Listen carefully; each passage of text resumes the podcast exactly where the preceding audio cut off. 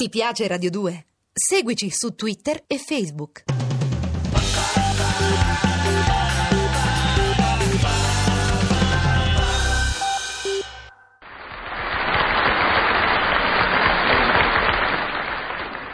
Buongiorno, per il mio corso accelerato di tipologia contemporanea vi presenterò oggi il comodone.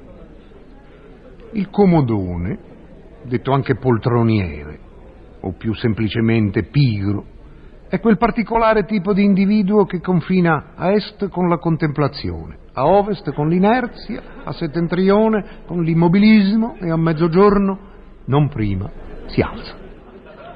I suoi idoli ufficiali sono Buddha e Nero Wolf, mentre avversa per principio Spidi Gonzales, Fiasconaro e Filippide, quello della maratona. Per meglio comprendere le caratteristiche del pigro, comodone o poltroniere, ne esamineremo oggi, miei prediletti discepoli, il comportamento in varie circostanze. Stabiliamo innanzitutto che il comodone ama e predilige solo il prodotto già confezionato, si nutre quindi di cibi precotti, di filetti di sogliola già impanati, gioca alle schedine dell'enalotto già compilate e si veste solo con abiti belli e fatti, che risultano viceversa brutti e fatti, perché il nostro schiva e sfugge anche la semplice fatica di misurarseli. Il principale feticcio del comodone è il televisore, come potete immaginare. Innanzi ad esso il comodone, in pantofole e vestaglia, impiega tutto il suo tempo libero stravaccato in poltrona. Tuttavia, una volta acceso il teleschermo e conquistato il suo posto, la sua ancestrale riluttanza a compiere il benché minimo movimento affaticatorio talvolta lo costringe, anche se sull'altro canale va in onda il campionato mondiale di box con Carlos Monzon, a sorbirsi, che so, l'intera puntata di cronache del lavoro e dell'economia. Il Comodone perciò è uno strenuo sostenitore della telecinesi, arcana branca di una scienza ancora più arcana, che consente di spostare gli oggetti a distanza con la semplice concentrazione del pensiero. Tuttavia, poiché la sua pigrizia non gli consente di applicarsi allo studio, il comodone finisce con l'applicare, diciamo, una telecinesi casareccia, che consiste nello spostare determinati oggetti lanciandoli con la mano. Ciò che ho detto, miei amati seguaci, è facilmente riscontrabile nel comodone fumatore. Infatti, una volta accesa la sigaretta, egli lancia il fiammifero ancora in fiamme verso il più vicino posacenere, mancandolo clamorosamente e riuscendo a provocare o l'incendio del cestino della carta straccia in ufficio, ovvero l'esplosione del cratere contenente le pesche al cognac al cocktail La cicca invece finisce di solito o sul prezioso Bucara del Settecento, vanto ed orgoglio del vostro anfitrione, o nella scollatura della suocera, dell'anfitrione stesso. Se incautamente doveste recarvi a teatro in compagnia del comodone, prendete sempre il tassì. Oh, usare la vostra auto sarebbe un suicidio, un errore imperdonabile. Rischiereste anzitutto di non trovarla all'uscita, perché egli, pur di non fare due passi a piedi, vi imporrebbe di parcheggiarla in doppia fila di fronte al botteghino, e ciò per la gioia del vigile e la felicità del carro attrezzi. Usando invece la sua auto, correreste l'alea di una foratura, sempre probabile quando si indossa lo smoking, e siccome il comodone non ha mai cambiato una ruota, da che è nato, l'onere spetterebbe a voi.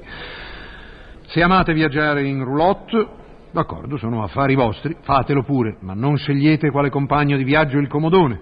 Egli nutre un'atavica ostilità per il campeggio, il suo motto essendo meglio vivere cent'anni in albergo che un giorno da attendato il ruscello, l'aria balsamica, l'intimità di una piccola tenda, eh no, mal si adattano allo spirito del personaggio.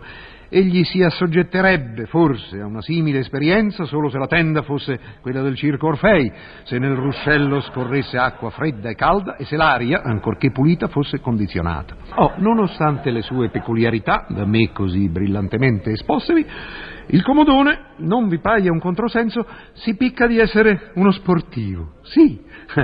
Nel caso però che vi telefonasse per ingaggiarvi come partner in una partita di tennis in doppio, negate con cortese fermezza. Giocare in coppia con un comodone è votarsi al sacrificio. Eh sì, il nostro ha una concezione del tennis molto particolare, secondo la quale non deve essere il giocatore a correre verso la palla, ma è la palla che deve correre verso il giocatore.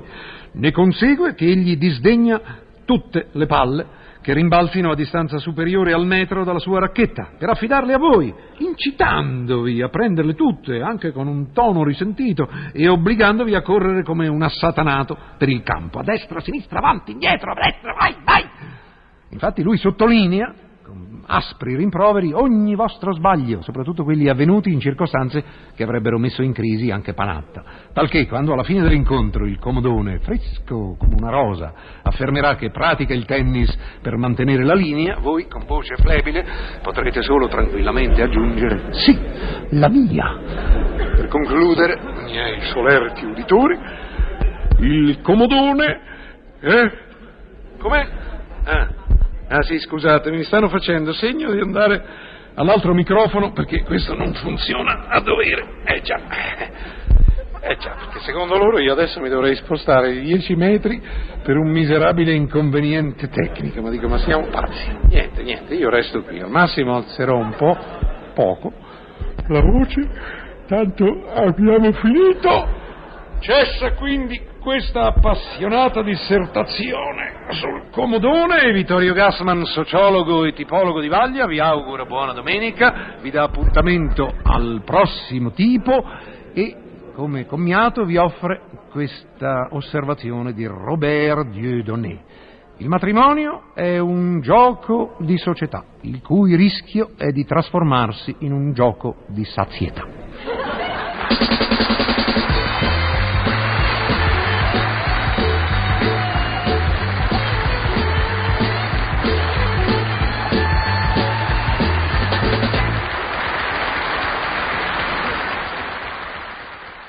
Ti piace Radio 2? Seguici su Twitter e Facebook.